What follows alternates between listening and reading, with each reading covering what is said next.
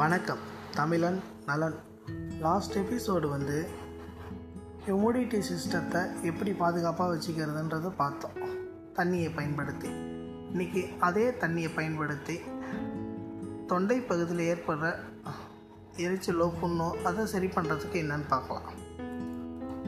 நம்ம தண்ணியை ஒரு இரநூறுலையுமே எடுத்துக்கிட்டு சூடு பண்ணுறோம் சூடு பண்ணுறப்ப அது கூட ரெண்டு டீஸ்பூன் உப்பு போடுறோம். ஒரு டீஸ்பூன் கடல் உப்பு ஒரு டீஸ்பூன் இந்து உப்பு. அதுக்கப்புறம் புதினா தலை அஞ்சு லீஃப் போடுறோம். சங்கு பூ ரெண்டு போடுறோம். துளசி ரெண்டு டு நாலு லீஃப் வரைக்கும் போடலாம். இதை போட்டு நம்ம தண்ணி சூடானதுக்கப்புறம் இறக்குறப்ப அரை டீஸ்பூன் அல்ல முக்கால் டீஸ்பூன் மஞ்சத்தூள் சேர்த்துக்கலாம். அது ஆறு ஓரளவு ஆறுனதுக்கப்புறம் இதை நம்ம காகலிங் நல்லா பண்ணோம்னா நம்மளுக்கு தொண்டையில் ஏற்படுற புண்ணோ எரிச்சலோ சரியாக போகும்.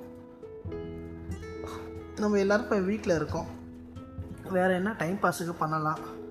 குழந்தைங்களுக்குள்ள எப்படி என்ஜாய் பண்ணலாம்? அப்படின்னு ஒரு சின்ன டிப் நம்ம குழந்தைங்களுக்கு நியூஸ் பேப்பர் கட்டிங் எப்படி பண்ணுறதுன்னு சொல்லி கொடுக்கலாம்.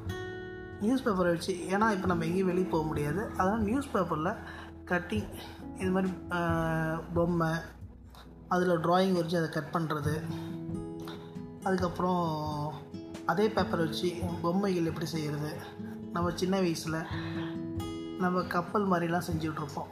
அது மாதிரி பேப்பரை வந்து எல்லாமே கசக்கி ரோல் பண்ணிலாம் செய்வாங்க. அது எப்படின்லாம் செஞ்சு பார்க்கலாம்.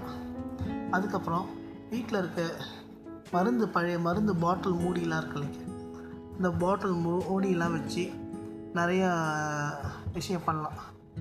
அதுக்கப்புறம் கேண்டில் ஐஸ்கிரீம் ஸ்டிக்கு எதாவது பழைய ஸ்டிக்கு அது மாதிரி எதாவது வீட்டில் இருந்தால் அதை வச்சும் பண்ணலாம்.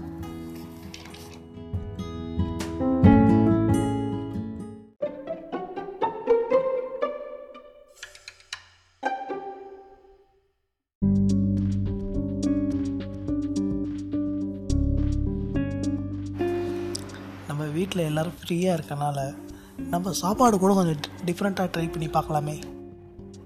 நம்ம வீட்டில் எப்பயுமே தோசை வந்து ரெகுலராக ஆனியன் தோசை கேரட் தோசை பொடி தோசை முட்டை தோசை போடுவாங்க. அதே நம்ம கொஞ்சம் டிஃப்ரெண்ட்டாக ட்ரை பண்ணி சட்னி தோசையாக சாப்பிட்டு பார்க்கலாமே. இந்த தக்காளி சட்னியும் தோசையும் எப்பயுமே இணை பிரியாதவர்கள் தான்.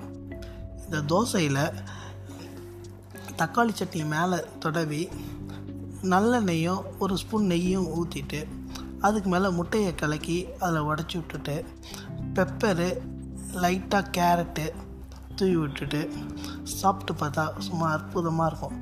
இதை வேணால் ட்ரை பண்ணி பாருங்களேன்.